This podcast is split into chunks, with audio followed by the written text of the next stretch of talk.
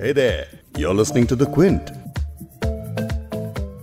दिल ढूंढता है फिर वही फुर्सत के रात दिन दिल ढूंढता है फिर वही फुर्सत के रात दिन बैठे रहे तसावुरे, जाना किए हुए, दिल ढूंढता है।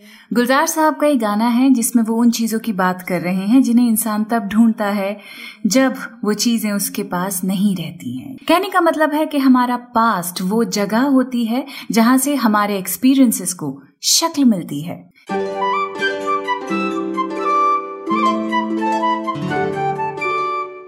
ये पास्ट हमें वक्त वक्त पर या तो इंस्पायर करता है, या फिर हमारे गमों का ज़रिया बन जाता है, जिसकी एक एक ईंट हमारी शख्सियत की तामीर में एक बड़ा रोल अदा करती है।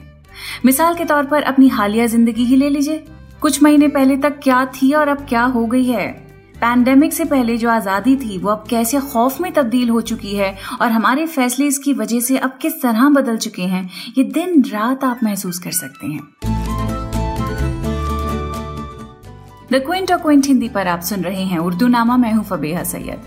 आज इस एपिसोड में उस माजी की बात करेंगे जो हमें कभी नहीं छोड़ता है, लेकिन अपने अतीत की किन परछाइयों से पीछा छुड़ाने में ही बेहतरी है और किन परछाइयों को गले लगाना चाहिए, इसी पर आज बात करेंगे और उर्दू शायरी में माजी की अहमियत से इंस्पिरेशन लेंगे।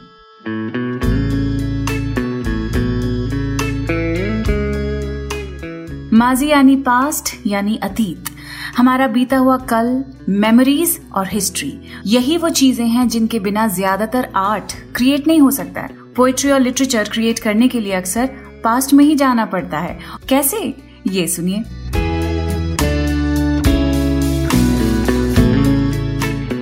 आर्ट एक्सप्रेशन ऑफ़ थॉट को कहा जाता है, यानी किसी ख्याल के इजहार को आर्ट कहते हैं। ख्याल फीलिंग्स का मोहताज होता है।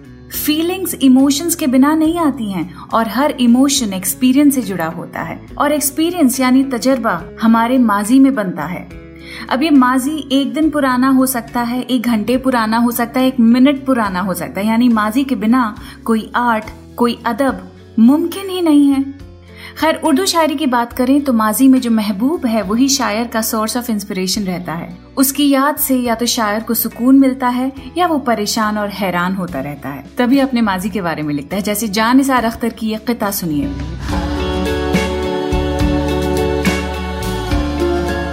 याद माजी में यूँ ख्याल तेरा, डाल देता है दिल में एक हलचल, दौड़ते में किसी हसीना का, जैसे आ जाए पाँव में आंचल।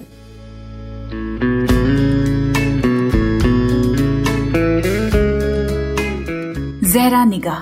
अपनी नज्म में न सिर्फ़ माजी की बात कह रही हैं, बल्कि हाल, यानी द प्रेजेंट टाइम उसकी भी बात कर रही हैं। It's kind of a comparison of motherhood what it used to be then and what it has now become इस नज्म का उनवान है माजी और हाल। वो लिखती हैं,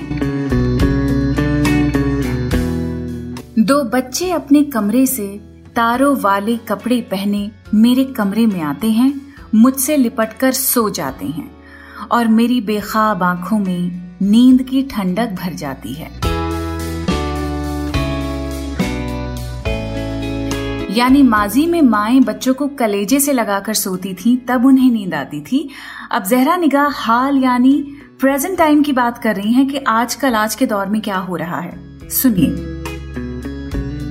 घर की बीवी अपनी आया से कहती है, रात गए मेरे दोनों बच्चे, क्यों मेरे कमरे में आते हैं? मुझसे लिपट कर सो जाते हैं। तुम आखिर काहे के लिए हो? मेरी ख्वाब आलूद आँखों से सारी नींद बिखर जाती है।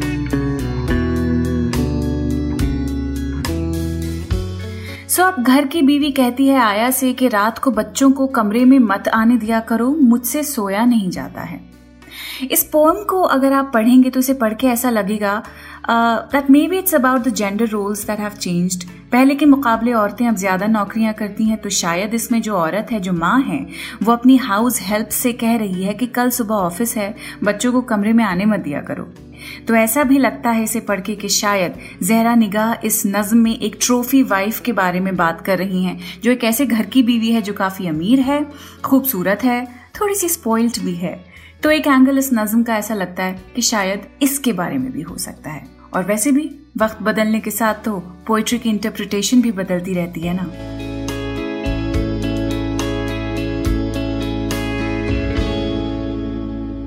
अब माजी भी सबका अलग अलग ही होता है, सबका अपना पास्ट होता है। लेकिन जब हम हिस्ट्री की बात करते हैं तो वो हमारा मिला जुला माजी होता है। जैसे कि पार्टीशन जैसे कि ये पैंडमिक कोरोना वायरस का। कुछ सालों के बाद ये हमारा मिला जुला माजी हो जाएगा जो हमने एक साथ एक्सपीरियंस किया है। लेकिन माजी के इन डरावने चैप्टर्स को हम भूले नहीं, सबक हासिल करते रहें, इसीलिए उन सारे वाकयात पर अभी तक कहानियाँ, फ़िल्में, शायरी होती रहती है। अब शायर माजी को जब दर्द के साथ याद करते हैं तो ऐसे करते हैं जैसे अख्तर अंसारी कर रहे हैं। वो लिख रहे हैं यादें माजी अजाब है यारब छीन ले मुझसे हाफजा मेरा। याद माजी यानी मेमोरीज ऑफ़ द पास्ट याद माजी अजाब है यारब अजाब यानी it's a torment so he spraying के छीन ले मुझसे हाफजा मेरा। हाफजा यानी याद रखने की कैपेबिलिटी इतना ही नहीं, बल्कि कई मरतबा लोगों का जो माजी होता है, वो इतना तकलीफ़ देह होता है, इतना डार्क होता है, कि उसका असर लोगों की सेहत पर पड़ता है।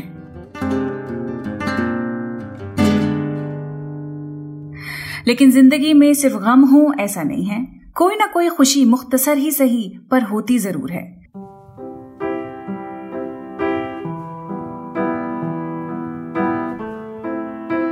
लेकिन जब माजी खूबसूरत होता है ना, तब भी उसकी याद में एक मीठी सी तकलीफ़ भी शामिल होती है। जैसे कि मोमिन खान, मोमिन के वो आशार, जिन्हें बेगम अख्तर ने गाया है।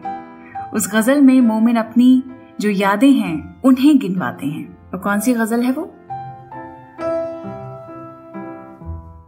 वो जो हम में तुम में करार था तुम्हें याद हो के ना याद हो।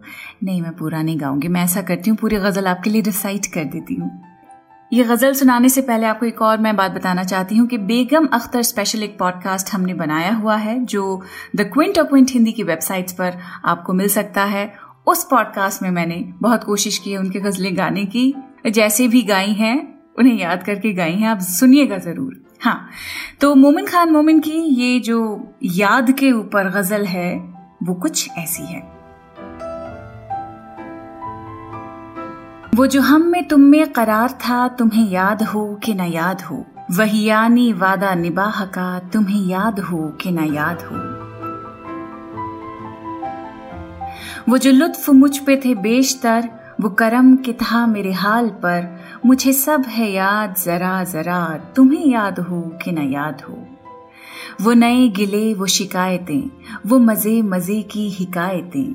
वो हर एक बात पे रूठना, तुम्हें याद हो कि न याद हो। कोई बात ऐसी अगर हुई कि तुम्हारे जी को बुरी लगी तो बयान से पहले ही भूलना, तुम्हें याद हो कि न याद हो।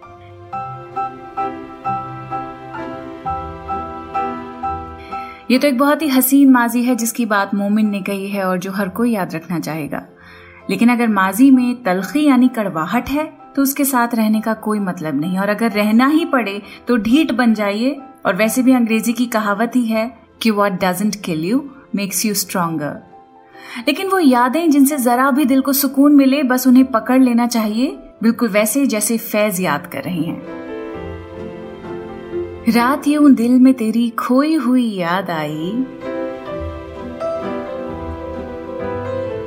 रात यूँ दिल में तेरी खोई हुई याद आई। जैसे वीराने में चुपके से बाहर आ जाए।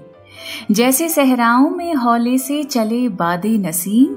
सहरा यानी रेगिस्तान, डेजर्ट। बादे नसीम यानी वो ठंडी हवा जो कि सुबह के वक्त चलती है। जैसे सहराओं में हौले से चले बादे नसीम। जैसे बीमार को बेवजह करार आ जाए। कितनी प्यारी बात है ना? लेकिन माजी, हाल और मुस्तकबिल के उर्दू नामा का कोई एपिसोड आपसे मिस ना हो, इसीलिए द क्विंट क्विंट हिंदी को आप सब्सक्राइब करिए। हमारा पॉडकास्ट सेक्शन है, उसमें उर्दू नामा के अलावा और भी कई सारे पॉडकास्ट हैं, वो भी ज़रूर सुनिएगा। और उर्दू नामा ही की अगर मैं बात करूँ तो ये सीरीज़ आप न सिर्फ़ हमारी वेबसाइट्स पर सुन सकते हैं, बल्कि स्पॉटिफाई एप्पल और गूगल पॉडकास्ट जियो सावन जैसे एप्स पर भी सुन सकते हैं। अभी के लिए इजाज़त दीजिए, आपसे बहुत जल्द मिलूँगी। और हाँ बहुत बहुत शुक्रिया आपके कमेंट्स के लिए, मेरे शो को लाइक करने के लिए। आपके कमेंट्स हम पढ़ते रहते हैं, हमेशा रिप्लाई नहीं कर पाते हैं तो उसके लिए माजरत। लेकिन ये सीरीज़ हमारी, जो कि बत्तीस एपिसोड्स की अब हो चुकी है, उसे इतना पसंद करने के लिए, हमारी हौसला अफजाई करने के लिए बहुत बहुत शुक्रिया। अपना ख्याल रखिएगा, दो हफ़्ते के बाद फिर से यहीं पर मिलेंगे।